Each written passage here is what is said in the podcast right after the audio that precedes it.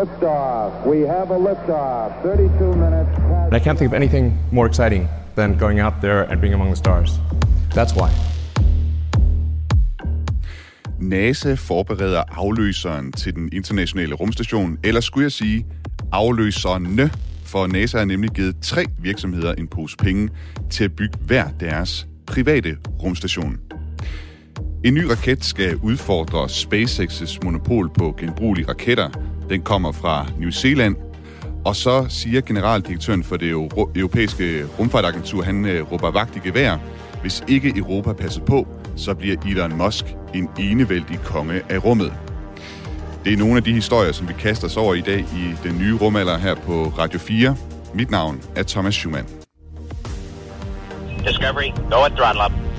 Zero G, and I feel fine. Capsule is turning around. Tranquility Base here. The Eagle has landed.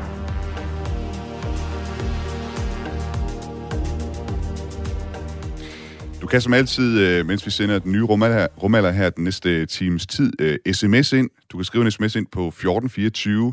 Start din besked med R4, et mellemrum, og så din besked, hvis du nu skulle sidde derude og have et spørgsmål eller et indspark til de historier, som vi tager op i dag, eller et spørgsmål til de to gæster, jeg har med mig i dag.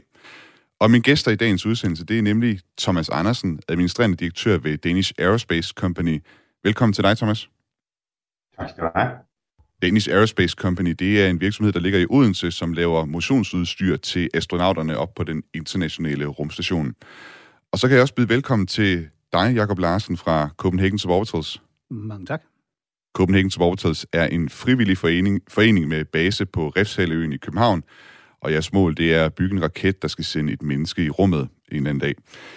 Jakob, øh, sidst du var med i den nye rum, eller der var du formand for Copenhagen Supporters, men jeg kan forstå, at øh, det er du ikke længere. Du har fået en øh, ny opgave i foreningen. Hvad er det, du går og beskæftiger dig med for tiden?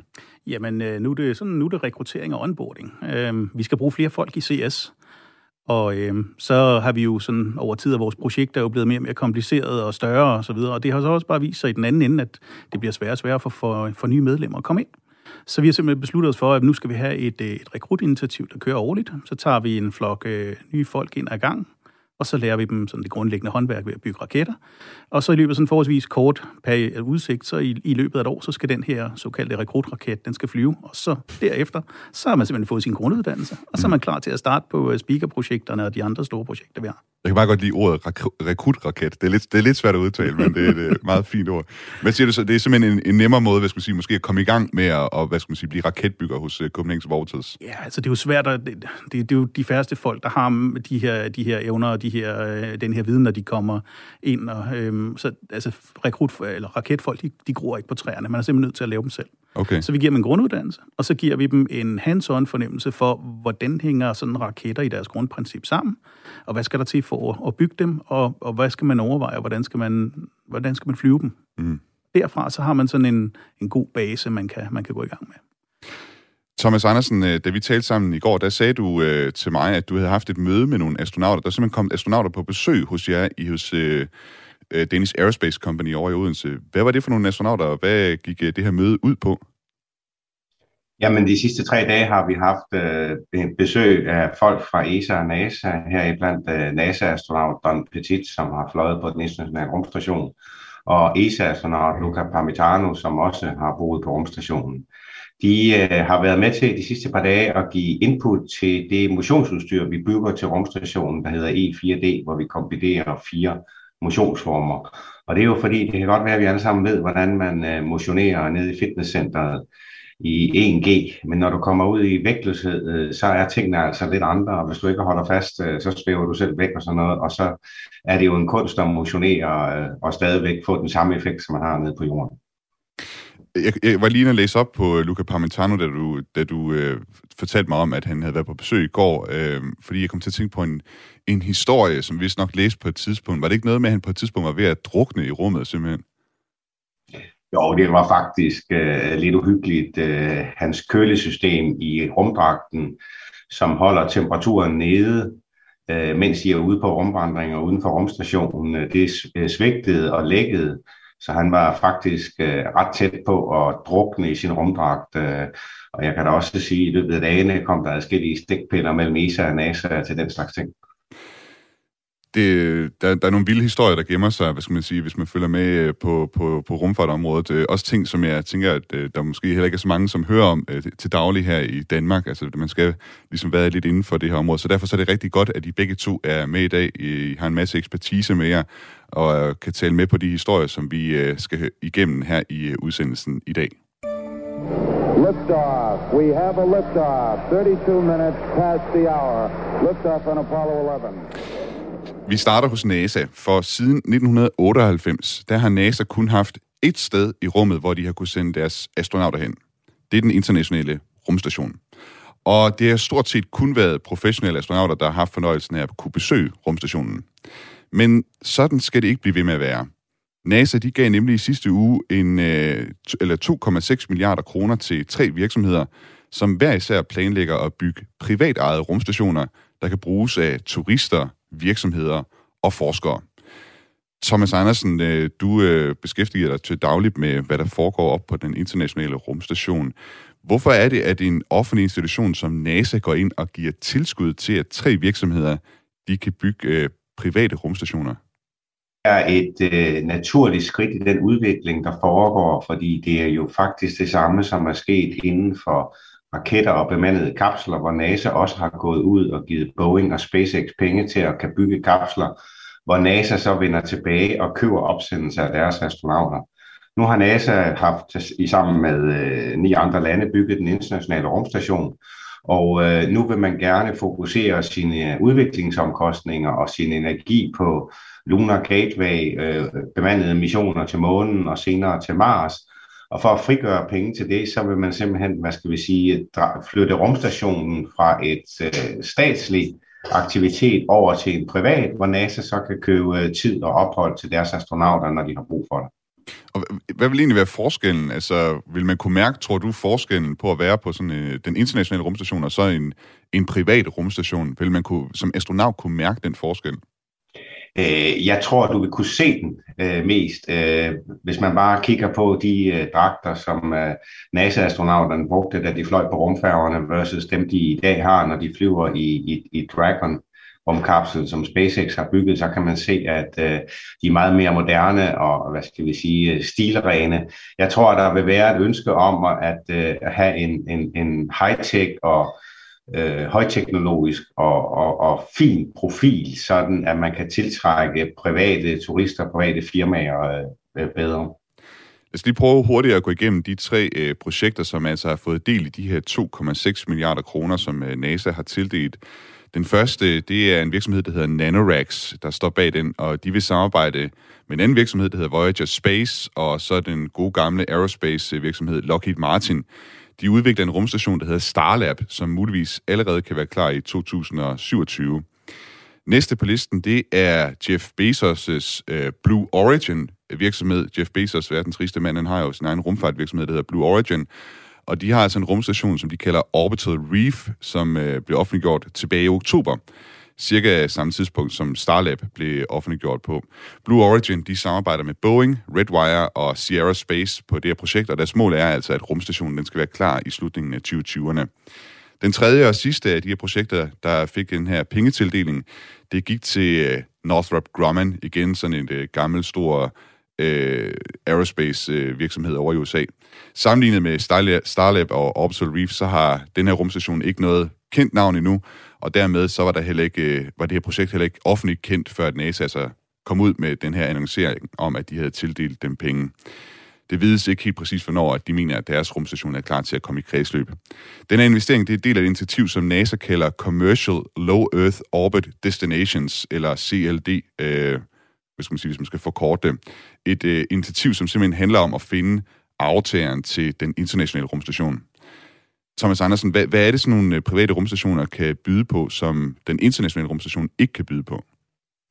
Øhm, de kan for det første byde på, på større fleksibilitet, og så kan de byde på, at der er muligt for at lave øh, fortrolig forskning. Den internationale rumstation er jo et statsligt samarbejde, og øh, derfor er der et behov for en vis, øh, hvad skal vi sige, offentlighed og offentlig information hvorimod store private forskningstunge virksomheder nogle gange har et ønske om at kunne udføre fortrolig forskning, øh, så de kan tage patenter på det senere hen, øh, inden de skal offentliggøre og fortælle om, hvad der foregår.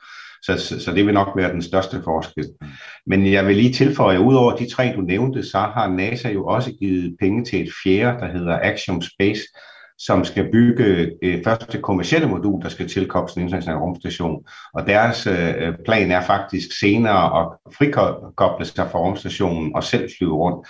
Så du kan sige, at øh, i de kommende år vil der være fire bud på, på kommercielle rumstationer øh, på lang sigt. Ja, Axiom Space, det er simpelthen, ja, de vil simpelthen bygge den øh, fra den internet. Deres rumstation skal simpelthen bygges øh, på, kan man sige, den internationale rumstation, i hvert fald deres module skal koble sig til øh, den internationale rumstation, og så senere hen skal den så simpelthen øh, koble sig fra, så der ligesom kommer, som du siger, en, en, en fjerde rumstation. Øh, Jakob Larsen fra Copenhagen Suborbitals, hvad tænker du om, at øh, NASA altså er så investeret i de her private virksomheder, og ligesom gerne vil have dem på banen til ligesom at sikre fremtidens rumstationer? Jamen, altså, der er jo to ting i det, der er ret spændende. Den ene er, at der har jo, alt, altså, der har jo været, der er masser af økonomi i rummet på nuværende tidspunkt. Bare tænk på alle de store øh, telekom-satellitter, øh, der flyver rundt og laver en hel masse økonomi det skifter man så nu over og prøver at gøre det sådan, altså bringe det, det bemandede element ind i det også, som er sådan et helt naturligt næste skridt i det. Og det betyder bare, at det her det er starten, altså hvis vi kigger på, hvordan Telekom har udviklet sig, hvis det her fortsætter på bemandet øh, low Earth orbit med, med, med rumstationer, så kommer der til at ske rigtig meget øh, derude snart, og, og med, med en hel masse følgende økonomi også. Altså hvis vi ser den samme udvikling, der er sket med telekomindustrien de her øh, satellitter, som sørger for for eksempel, at øh, man kan se øh, satellit-tv og så videre, øh, den, hele den industri. Hvad, hvad, hvad, hvad forestiller du dig? Altså, hvad, hvad for nogle visioner kunne du have for dig, at man, man kunne se, hvis der kommer den samme økonomi som i telekomindustrien ind i bemandet rumfart? Jamen, det, det kommer jo til at drive en hel masse forskning og udvikling sådan på højt niveau. Der, der er mange ting, du kun kan i rummet, eller du kan bedre i rummet. Og hvis, du, hvis det lige pludselig bliver altså, inden for rimelighedens grænser øh, øh, billigt at komme til at, at kunne lave din forskning, jamen så er jeg helt sikker på, at vi vil se en rivende udvikling, mm. inden for, der, der er baseret på, på de forsøg, man kan lave i rummet. Mm. Jeg tænker også, øh, Thomas Andersen, øh, for dig og Danish Aerospace Company, der sidder over i i Odense og, og lave motionsudstyr til astronauter. Altså, kan I, kan I lugte pengene allerede nu efterhånden? Det har vi kunnet par år. Det var jo derfor, at vi for, for fire år siden stiftede et uh, datterselskab i USA, fordi vi kunne jo godt se, hvad vej vinden blæser i forhold til, til kommercielt bemandet rumfart, at uh, det er i USA, det foregår. Og ja, helt klart, uh, så længe at uh, de her vil sende mennesker op og, og holde dem i live og bringe dem sikkert hjem igen, så er der brug for helbredsovervågning og motionsudstyr og den slags. Så ja, der ser store muligheder. Mm. En af de ting, som jeg også lagde mærke til med de her koncepter, som, øh, som vi altså har set, altså særligt øh, det her Starlab, som øh, Nanorex de har præsenteret, Orbital Reef, som Blue Origin de øh, arbejder med, de her to koncepter, det er, at de også bruger såkaldte oppuslige moduler. Altså blandt andet så vil Blue Origins Orbital Reef anvende øh, Sierra Spaces uh, Large Integrated Flexible Environments modul, hedder det. Altså det er jamen, sådan nogle oppuslige moduler. Jeg ved ikke, Thomas, kan du prøve at forklare, hvad er et oppusligt modul, og, og hvad er fordelen ved det? findes faktisk allerede på rumstationen. Det, der hedder Bigelow-modulet, har været sendt derop, og det består af en, hvad skal vi sige, fast øh, aluminiumskerne med elektronik og tilbehør, og så en oppustelig blære, som når man er kommet ud i rummet, kan pustes op, og hvor der kan være en atmosfære inden, så astronauterne kan bevæge sig rundt. Øh, den her øh, blære er selvfølgelig lavet sådan, at den kan modstå øh, øh meteoritter og andre ting, så den ikke bliver punkteret. Og fordelen er, at du kan lave nogle meget større strukturer, end du kan i dag. I dag er størrelsen på de ting, du kan sende op, begrænset af næsekappen på de raketter, der sender tingene op. Så, så længe du kan pakke noget sammen og så øh, puste det op, øh, så vil det være, være vejen frem. Og det er jo lidt det samme, vi har set inden for satellitter. Man har kæmpe antenner, der er foldet sammen under opsendelsen, og så bliver foldet ud i rummet. Vi har lige fået et spørgsmål her fra en lytter, der hedder Claus, og øh, jeg skal sige i øvrigt, øh, hvis, hvis I sidder derude og har et spørgsmål øh, derude, øh, så kan I sende det ind på 1424, start jeres besked med R4 et mellemrum, og så jeres besked. Men øh, Claus han øh, spørger altså her, den internationale rumstation er et samarbejde mellem USA, Europa og Japan. Vil de nye kommercielle rumstationer have samme storpolitiske beskyttelse i tilfælde af et angreb, spørger Claus om. Det ved jeg ikke, om du kan svare på, Thomas. Nej, altså du kan sige, at den internationale rumstation har jo den fordel, at det er det største internationale samarbejdsprojekt i fredstid, og hvor både USA, Europa, Japan og Rusland øh, faktisk er med. Og det samarbejde øh, har fungeret på trods af de gnidninger, der har været hernede på jorden, så har det kørt videre øh, upåvirket. De private rumstationer, øh, som det er lagt op i dag, er primært amerikansk baseret, og det er jo også derfor, det er de store amerikanske rumfirmaer, der, der står bag. Så det vil være nogle andre kommercielle ting, der driver dem, og de vil ikke på samme måde være beskyttet, hvad skal vi sige, af internationale samarbejdsaftaler. Med mindre at nogen af dem selvfølgelig går sammen med firmaer i andre lande, men, men det har jeg ikke set i konsortier, der er dannet indtil videre we all want to live in like you know that Star Trek, Star Wars world where you know you jump in your X-wing and you go cruise around among the planets. Like who doesn't watch one of those movies and imagine that, right? Du lytter til den nye Romaller på Radio 4. Mit navn er Thomas Schumann, og med mig i studiet i dag, der har jeg Thomas Andersen, administrerende direktør ved Danish Aerospace Company i Odense. Det er altså en virksomhed, der laver motionsudstyr til astronauter. Og så har jeg også øh, Jakob Larsen fra Copenhagen Suborbitals med som gæst. Copenhagen Supporters er en forening, der bygger en raket, som skal sende et menneske i rummet. Og øh, Jakob Larsen, øh, her til morgen, der øh, så vi, at øh, SpaceX de sendte en, øh, et nyt teleskop i øh, kredsløb, og så sådan helt, øh, kan man sige, forventeligt efterhånden, så fik vi også en melding om, at øh, den første del af raketten, altså løftedelen af, af SpaceX's øh, Falcon 9-raket, den landede. Øh, det her med, at SpaceX de kan lande deres raketter, hvor særligt er det? Jamen, det, det, det gør jo, at de efterhånden næsten har det, der minder om sådan et transportbånd til rummet. Øhm, mængden af grej, de kan sende op, øh, satellitter og udstyr og alt muligt, det har jo overgået alt, hvad vi nogensinde har set tidligere. Så det betyder også, at det er blevet billigt, og der er mange, der gerne vil have, have en hel masse op. Der er rigtig meget slagsmål om at, få, øh, at komme ind på det marked der og få, få lov til at sende ting op. SpaceX er nemlig de første til at lande og genbruge deres øh, rumraketter. Første gang det lykkedes at, for dem at lande en af deres Falcon 9-raketter, det var tilbage i 2015, og siden da så har de landet deres raketter 89 gange, så det er efterhånden ved at være hverdag, det er også derfor, jeg nærmest ikke stod op for at se den der skal sige, landing denne gang. Da det startede tilbage i 2015, der, der sad jeg klister til skærmen hver gang. Nu er det bare sådan en notits, ikke? Mm. Nogle af de her raketter, som øh, de har brugt, de har altså efterhånden været brugt uh, 10 gange. Normalt så har rumraketter altså været en indgangsfornøjelse, hvilket gør dem utrolig dyre, når man ikke, øh, ligesom et passagerfly, bare kan bruge dem igen og igen. Genbrugelige raketter, det beskrives af Elon Musk som den hellige gral inden for rumfarten, fordi det kun er den vej, at man kan gøre rumfart billigt nok til, at selv middelklassen kan få råd til at flyve i rummet. SpaceX er som sagt øh, de første hidtid, øh, indtil videre eneste, der kan genbruge den første del af deres raket, og dermed har de lagt et enormt pres på resten af raketmarkedet.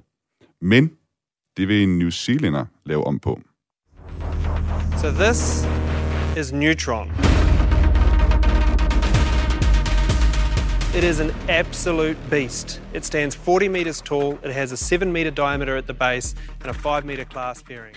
Det her er Rocket Labs direktør Peter Beck, som i en video på YouTube præsenterer den nye raket, som Rocket Lab er i gang med at udvikle. Den raket, den hedder Neutron og Neutron skal være 7 meter bred og 40 meter høj.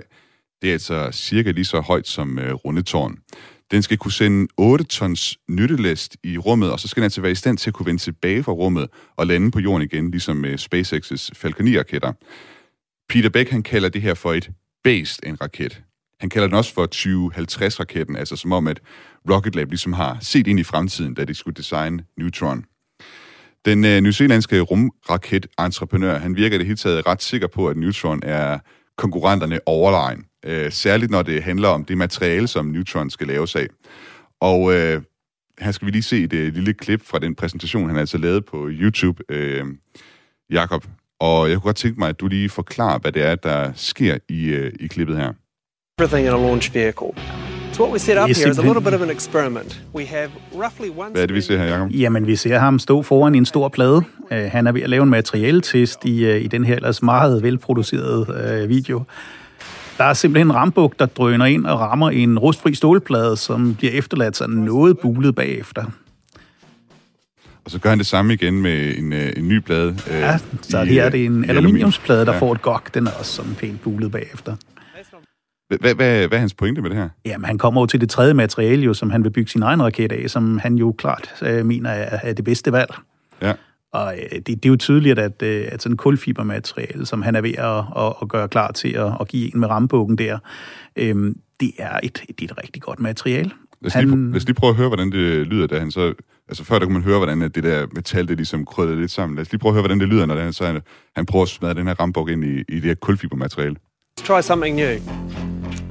Let's try carbon composite, but not any kind of carbon composite, a Rocket Lab carbon composite.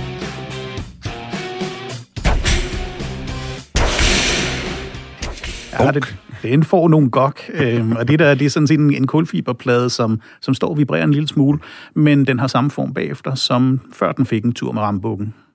Og, og, og pointen øh, med det her er, øh, altså hvad, hvad er pointen med at stå og smadre øh, rustfri stål og, og så vise, at kulfiber, det, det, det holder til det? Altså udover, jeg tror, det er lidt af, af en stikbillede til nogle af konkurrenterne ja. i branchen, ja. øhm, så prøver han at slå på et, et koncept om, at, øh, at, at det, der kan komme til at virke for hans raket, det, det er to ting. Det er, det er netop det her med kulfibermaterialet, som er det samme som øh, vægtreduktion, og når du skal have noget op i rummet, så er økonomien i det, det handler kun om vægt, vægt, vægt, specielt at løfte raketten.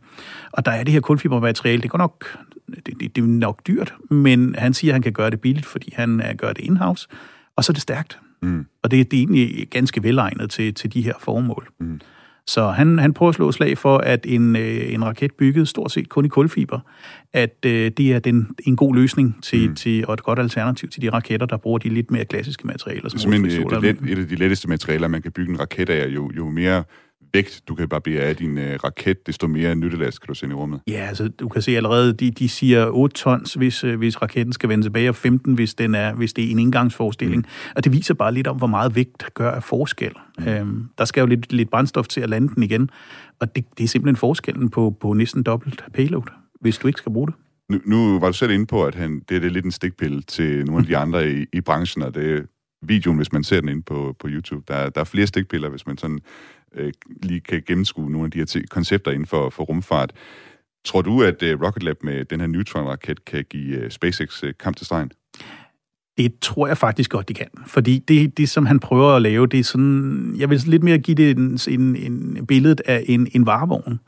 Øhm, han, han slår på vægten, skal være lav, men han slår også på, at, at, øh, at hans motorer ikke behøver at være fuldstændig topoptimerede øh, Ferrari-motorer. Han, han siger, at han faktisk godt kan leve med, at, at de, de måske mere er driftsikre, end at de er, er højeffektive. Så altså, i mit billede, der er det sådan lidt, han prøver egentlig at lave en varevogn. Det kan godt være, at den har lidt buler og lidt skrammer osv., men, men den kører troligt øh, pakker ud hver eneste morgen, og så tanker man den op på vej hjem, og så starter man den op klokken 6 næste morgen, og så kører man igen. Jeg kan lige sige, øh, for dem, der måske ikke kender Rocket Lab, det er altså ikke øh, hvem som helst, og det her det er ikke bare en, en papirraket øh, for så vidt. Altså, Rocket Lab, Rocket, undskyld, Rocket Lab, de har altså stablet en succesfuld øh, virksomhed på benene, der indtil videre har sendt små elektronraketter. Det er den raket, som de øh, lige nu opererer med. Øh, de har sendt dem i rummet fra New Zealand. Øh, elektronraketterne er for øvrigt også lavet af kulfiber, og de er så små og lette, at øh, Rocket Labs ingeniører simpelthen ved håndkraft kan gå og skubbe dem rundt øh, inde i fabrikken. Det kan man også øh, finde nogle videoer af på YouTube. Øh, Rocket Lab de arbejder også på at gøre Electron-raketten, altså den er jo noget mindre raket, det er kun nogle få 100 kilo, så vidt jeg ved, den kan sende i, i øh, kredsløb om jorden. Siden den øh, nyzealandske virksomhed altså for første gang sendte en raket i kredsløb om jorden i 2018, så har de sendt 107 satellitter i kredsløb om jorden.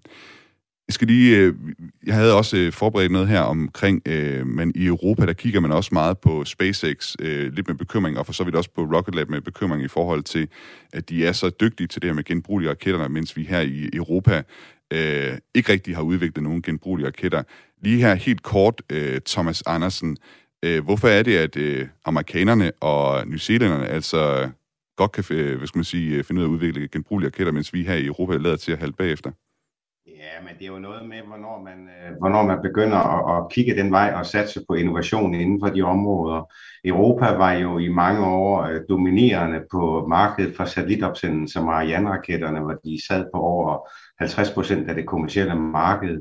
Men øh, de gik efter at kunne sende flere store satellitter op på én gang. I mellemtiden så har udviklingen ændret sig mod mange små satellitter, så man kan sammenligne det lidt med, med, med, med Airbus og flyene, hvor de satte på Airbus 304, den kæmpe fly med, med, med to etager. Mm. Øh, og markedet har så ændret sig siden, og sådan er det også inden for raketmarkedet. Det er simpelthen, det er simpelthen ændret sig markedet. øh, er, er konklusionen. Jeg bliver nødt til at afbryde det her, desværre. Mars is the next logical step in our space program. It's the challenge that's been staring us in the face for the past 30 years. Du lytter til den nye rumalder på Radio 4. Mit navn er Thomas Schumann, og med mig i studiet i dag, der har jeg Thomas Andersen, administrerende direktør ved Danish Aerospace Company i Odense. Det er en virksomhed, som laver motionsudstyr til astronauter. Og så er jeg også Jakob Larsen fra Copenhagen Suborbitals med som gæst. Copenhagen Suborbitals er en forening, som bygger en raket, der en dag skal sende et menneske i rummet. Og øh, fordi vi har nogle, øh, nogle ret fire nyheder, der skal sendes øh, her midt i udsendelsen, så kommer jeg til lige at afbryde dig, Thomas, øh, mens du var ved at gøre en pointe færdig omkring, hvordan øh, markedet inden for rumfart har ændret sig, og det er det, der ligesom øh, gør, at vi, øh, at vi har set, at måske Europa er haltet bagefter, hvad angår genbrugelige raketter. Kan du ikke prøve lige at gøre den øh, pointe færdig, så vi lige kan få, få rundet det ordentligt af? Jo, Europa satsede med på Ariane-raketten, som sendte flere store, tunge satellitter op på en gang, men i mellemtiden så har satellitmarkedet jo ændret sig til mange små satellitter, så Europa er faktisk begyndt at sætte, øh, sagte bagud i forhold til uh, satellitopsendelser.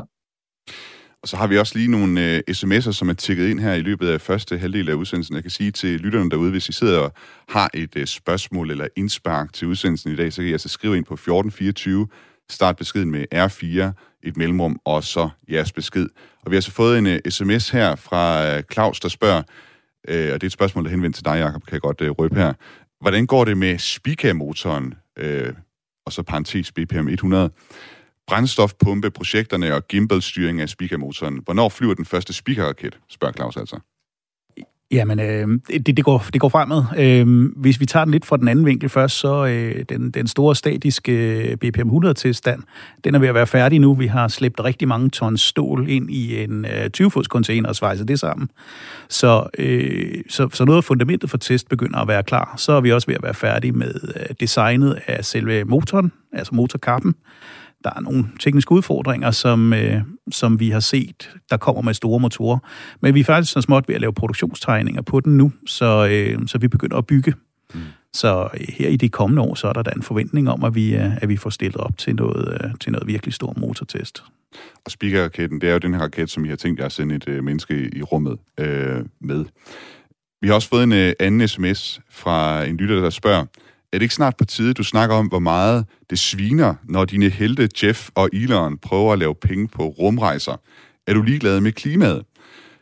Jeg tænkte, øh, den kunne vi måske godt tage, altså klimapåvirkningen af de her rumraketter, som øh, Jeff Bezos og Elon Musk, de jo altså regner med, og man siger, de, de skal jo flyve mange gange, øh, når en gang, altså Elon Musks plan er, som vi også kommer ind på senere, at hans øh, Starship, den gerne skal flyve øh, en gang hver anden uge, simpelthen. Den er kæmpe raket, altså verdens største raket, der nogensinde er, er udviklet. En gang hver anden uge skal den øh, altså flyve, flyve afsted mange, mange tons øh, brændstof.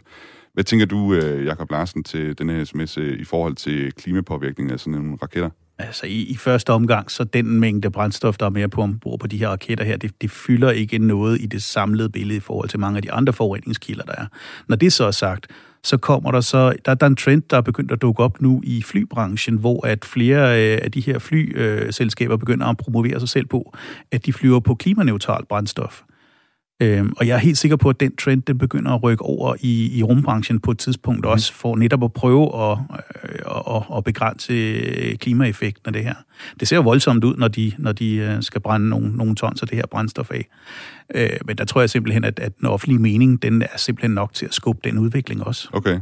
Hvad tænker du, øh, Thomas Andersen? Tror du også, at den offentlige mening er nok til at, at, ligesom at få de her virksomheder som SpaceX og Blue Origin til at at gøre deres raketbrændstof mere klimavenligt?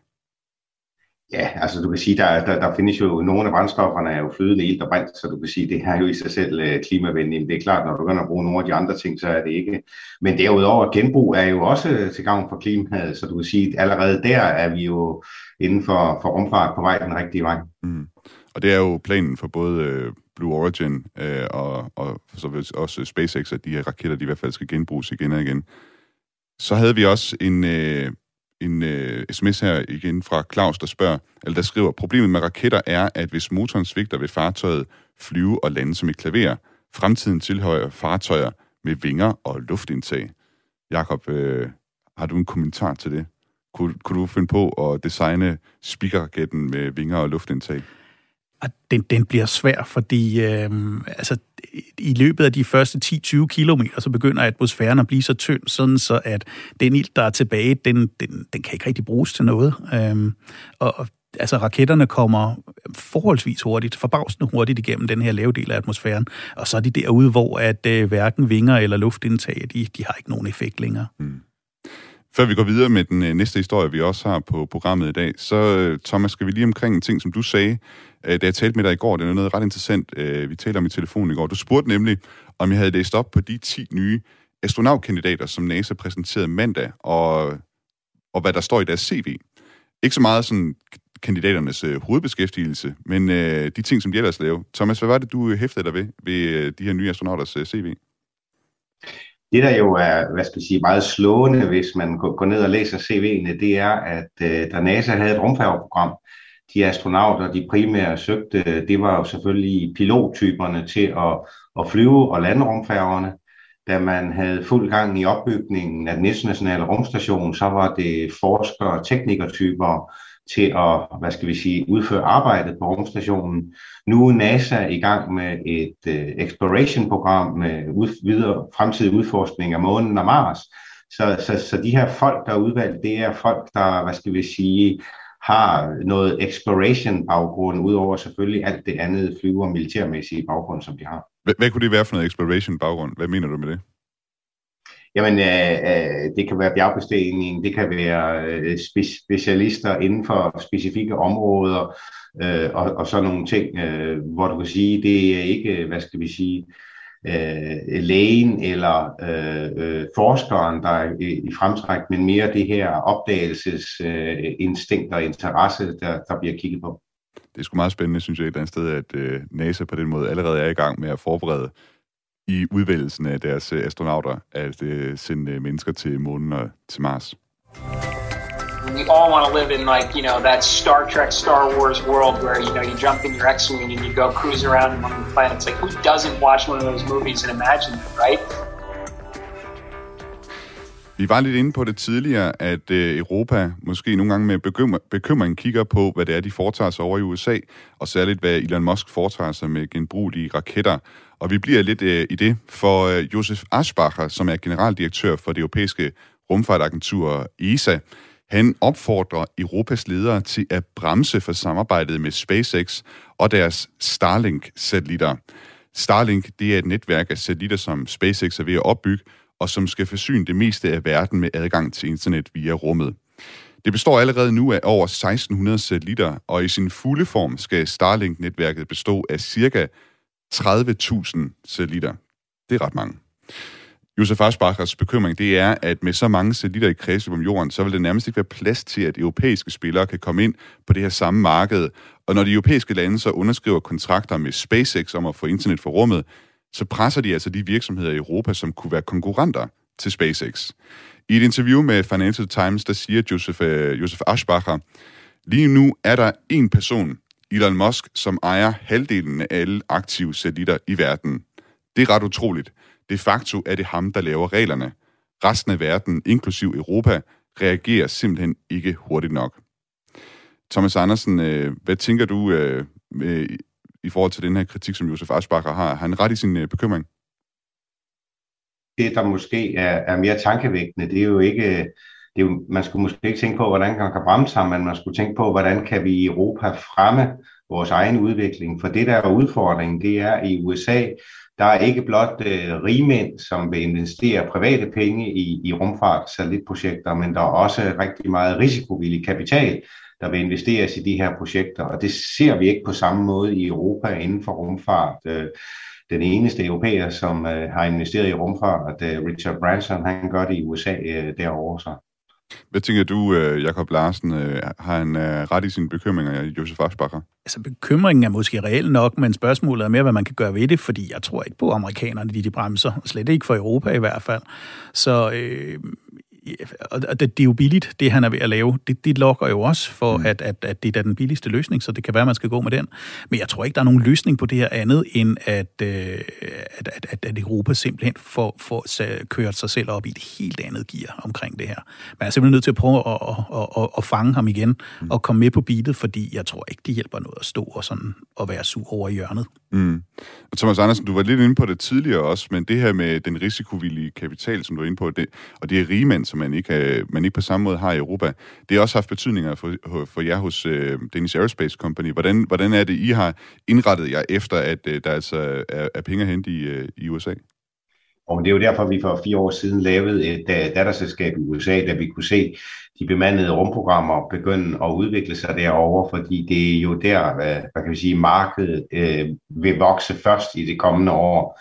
Øh, men jeg skal så også sige, at der begynder faktisk at være ryster i Europa, der mener, at øh, ligesom EU øh, er gået ind i Galileo og jordobservation, øh, Øh, at så skal EU også begynde at gå ind i, i bemandet rumfart og raketter.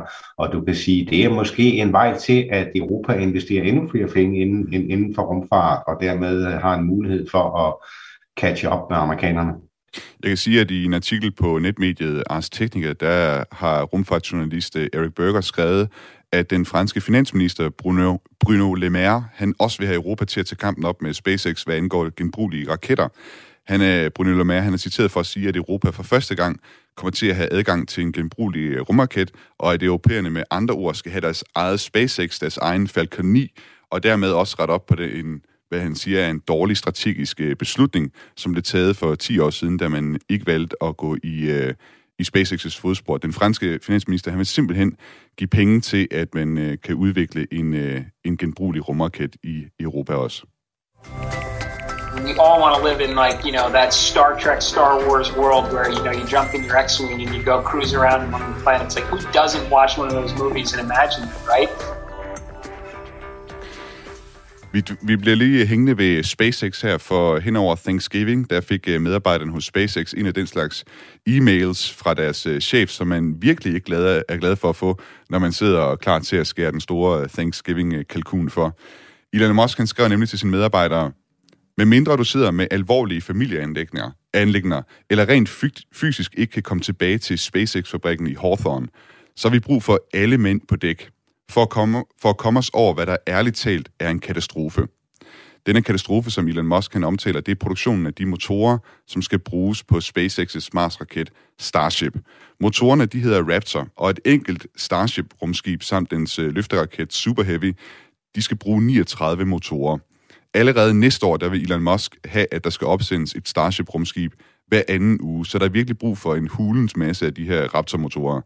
De mange opsendelser af Starship øh, næste år, det er, det er selvfølgelig skal man sige, det er fuldstændig afgørende for, at SpaceX kan blive færdige med deres Starlink-netværk, har Elon Musk øh, udtalt. Han, han skriver selv i mailen her, det hele står og falder med, at vi risikerer at gå konkurs, hvis vi ikke kan lykkes med at flyve vores Starships mindst én gang hver anden uge næste år.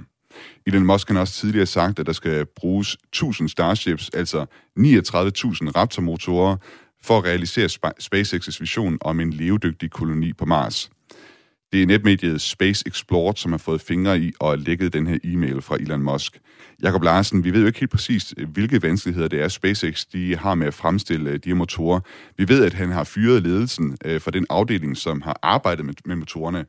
Men øh, til gengæld, så, Jakob, du ved en hel del om raketmotorer. Hvor kompliceret er raptormotoren sammenlignet med for eksempel jeres øh, BPM 100-motor? Jo, men det er jo, det er jo nogle helt forskellige ligaer. Altså, Raptor-motoren, det er en, en, en ganske, ganske højdydende altså Ferrari-model af en motor. Der er en masse teknik i den den er en meget høj effektivitet, og den trykker som, jeg ved ikke hvad.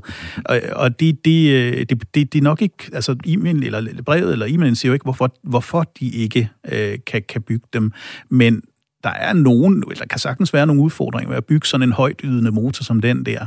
Øhm, det kan godt være, at de kan bygge den, det tror jeg sådan så godt, de kan, men problemet er måske, at de ikke kan bygge dem hurtigt nok og samlebåndsmæssigt nok. Problemet ligger nok mere i, at de skal bruge så forfærdeligt mange motorer. Øh, og de kan godt bygge dem, men de kan simpelthen ikke bygge dem hurtigt nok. De skal have et samlebånd, der kører meget, meget stærkere. Og det er så, øh, som en, en ret atypisk chef, som han nu er, så har han jo så kaldt alle på arbejde. Og så har han selv gået ned i, øh, på samlebåndet dernede. Og så er det altså hele weekenden, at øh, man skal prøve at hitte ud af, hvad der, hvad der er gået galt her, og så få, få hastigheden op på, på at bygge de her motorer. Elon Musk han øh, deltog også øh, i et interview med Wall Street Journal, øh, et interview, som blev livestreamet på YouTube i tirsdags, hvor han også taler om de her vanskeligheder, der er med at, i det hele taget at udvikle Starship. Lad os lige prøve at høre, hvad han sagde der.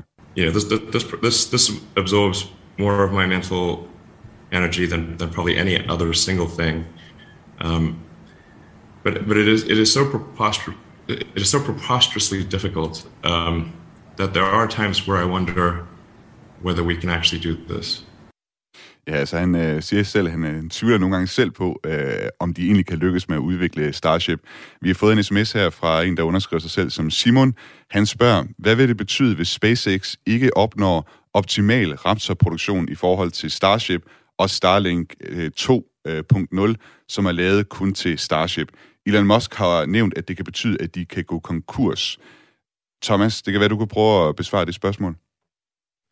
Der er to ting i det. Det ene det er, at man skal trække lidt på smilebåndet, hvis en af verdens rigeste mænd mener, at han går konkurs er det, øh, så er det nok ikke den reelle årsag. Det er måske et forsøg på at motivere sine medarbejdere.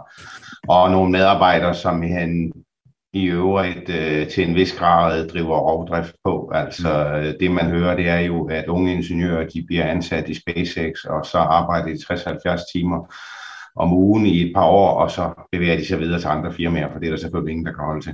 De er simpelthen øh, slidt op øh, mere eller mindre efter, efter nogle få år hos, hos SpaceX. Ja. Mm.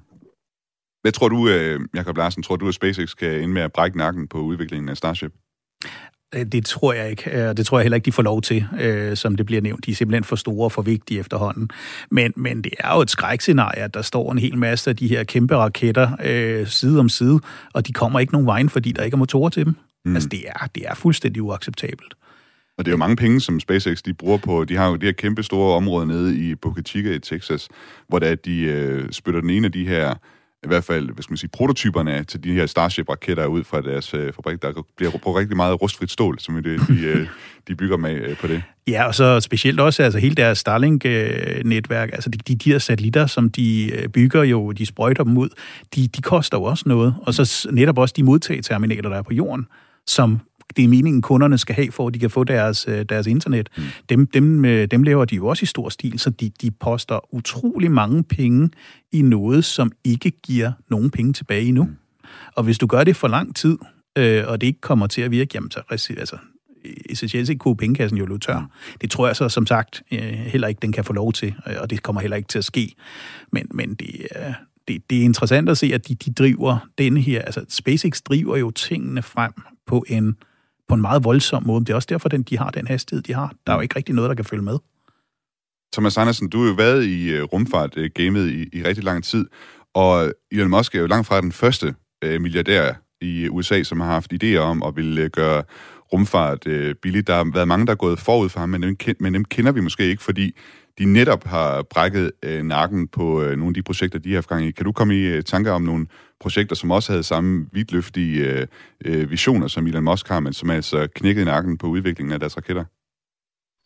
Øh, nej, ikke lige umiddelbart, men, men, men der er jo mange, altså Jeff Bezos er jo et andet eksempel, ikke? Og, og når, du, når du forsøger at drive udviklingen frem så hurtigt, øh, for det første så risikerer du en masse knups og slag og, og omkostninger, og og, og, og det har øh, en pris. Øh, øh det tog jo også indtil flere opsendelsesforsøg, før øh, den første SpaceX-raket endelig fløj.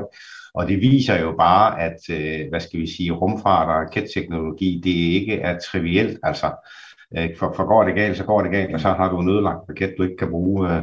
Så, så du kan sige, der er jo brug for de der, de der folk, der er villige til at tage den risiko og, og, og du får den store gevinst, hvis du vinder, og går det helt galt, jamen det er klart, så knækker du nakken. Jeg kan sige til lytterne, hvis der skulle være nogen derude, som øh, kunne tænke sig at læse lidt op på øh, rumfartens øh, kirkegård for, hvad hedder det, projekter, som er, er mislykket, så mener jeg nok, at der var et projekt, der hed, eller en virksomhed, der hed Kistler Aerospace, eller noget i den stil, som øh, nærmest også kom frem til at være klar til at sende noget i rummet, men som også øh, mislykkede, deres raketter sprang vist nok i, i luften og sådan noget. Øh, så har vi også haft det, der hedder Stratolaunch, altså øh, en virksomhed, som prøver at bygge en kæmpestor flyvemaskine, hvorfra man så vil sende øh, raketter i kredsløb øh, fra.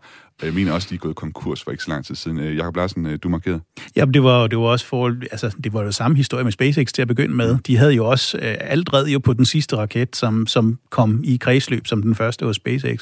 Men det er jo, det er jo lidt det samme det her med, at øh, med den måde, som, som udviklingen drives på. Altså SpaceX har jo gjort det nærmest moderne at, at sprænge udstyr i luften for at, at drive udviklingen fremad. Øh, kavalkaden over alle de øh, Falcon 9-landinger, øh, der ikke gik godt, er jo øh, noget i sig selv. Mm. Men det betyder også bare, at de får lavet så uhyggeligt meget hardware, og de får testet det lynhurtigt efter hinanden. Og, og altså, nogle gange så har de bygget noget, før de har fået implementeret de næste forbedringer. Men sagen er bare, at det synes at virke.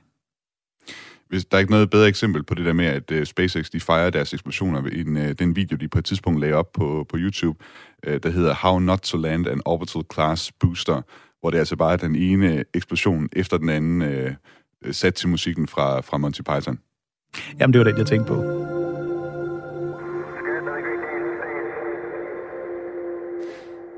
Vi har lige fået nogle uh, sms'er herind uh, på falderæbet til udsendelsen i dag. Jeg skal se, uh, vi har fået en sms her fra, ja, han, det, uh, han skriver, underskriver sig selv som elektrikeren.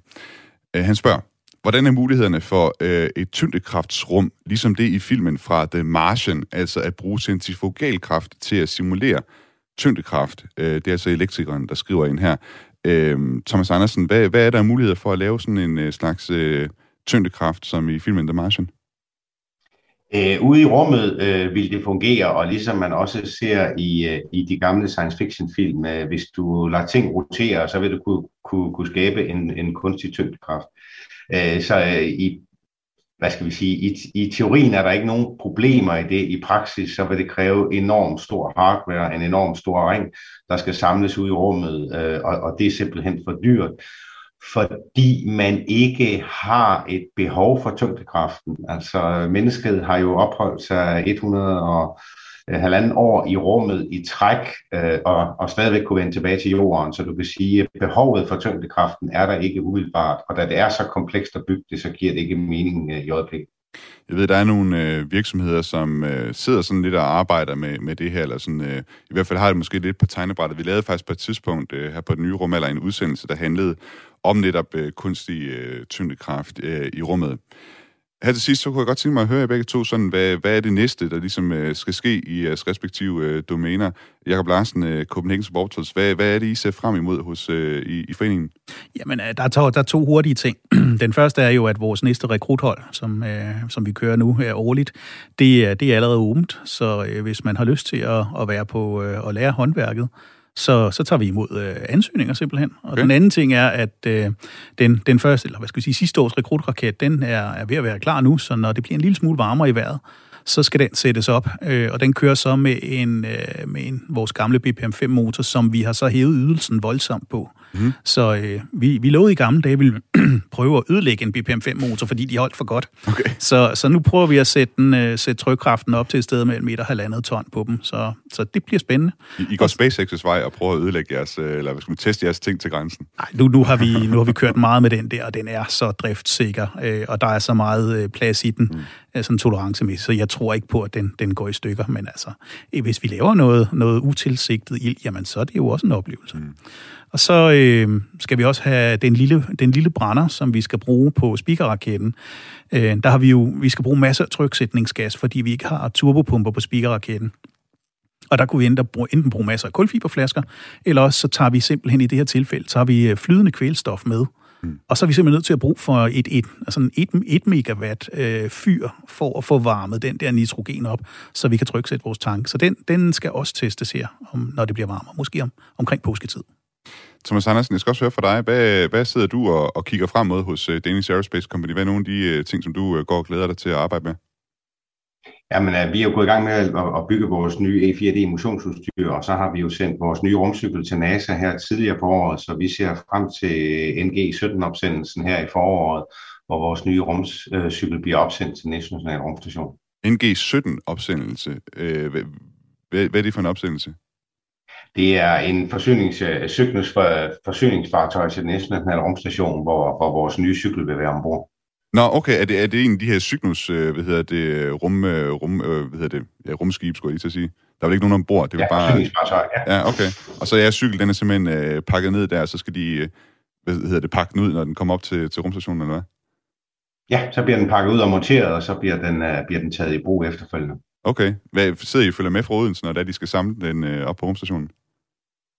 Ja, det håber vi da på, øh, hvis det foregår. Han har sagt, nogle gange så laver de jo tingene tidligere om morgenen øh, uden video, men ellers så satser vi da på, at vi gerne vil se den, når den skal, skal monteres og tages i brug. Jeg har engang været på besøg over hos jer hos øh, Danish Aerospace Company. Jeg synes, det var så fedt, at de har, de har simpelthen et kontrolcenter derovre, hvor det at de kan sidde og, og følge med i, hvad der foregår op på rumstationen. Jeg skal sige tak til øh, dig, Thomas Andersen, administrerende direktør ved Danish Aerospace Company i Odense, for at du var med i dag, og også til dig, Jakob Larsen fra Copenhagen Sportals. Tak til jer begge to, fordi I var med i øh, udsendelsen i dag. Det var så lidt. Selv tak. Programmet i dag, det var tilrettelagt af Frederik Lyne. Mit navn er Thomas Schumann. Redaktør på programmet er Camilla Høj Eggers. Musikken, som øh, du har kunne høre undervejs i udsendelsen, den er lavet af Test Shot Starfish. Og øh, du kan høre det her afsnit og tidligere afsnit af den nye rumalder i din podcast, tjenester, og ikke mindst på Radio 4's hjemmeside og app. Har du ris, ros eller spørgsmål til os, så kan du skrive det ind til den nye rumalder, radio4.dk. Vi høres ved. Ad Astra.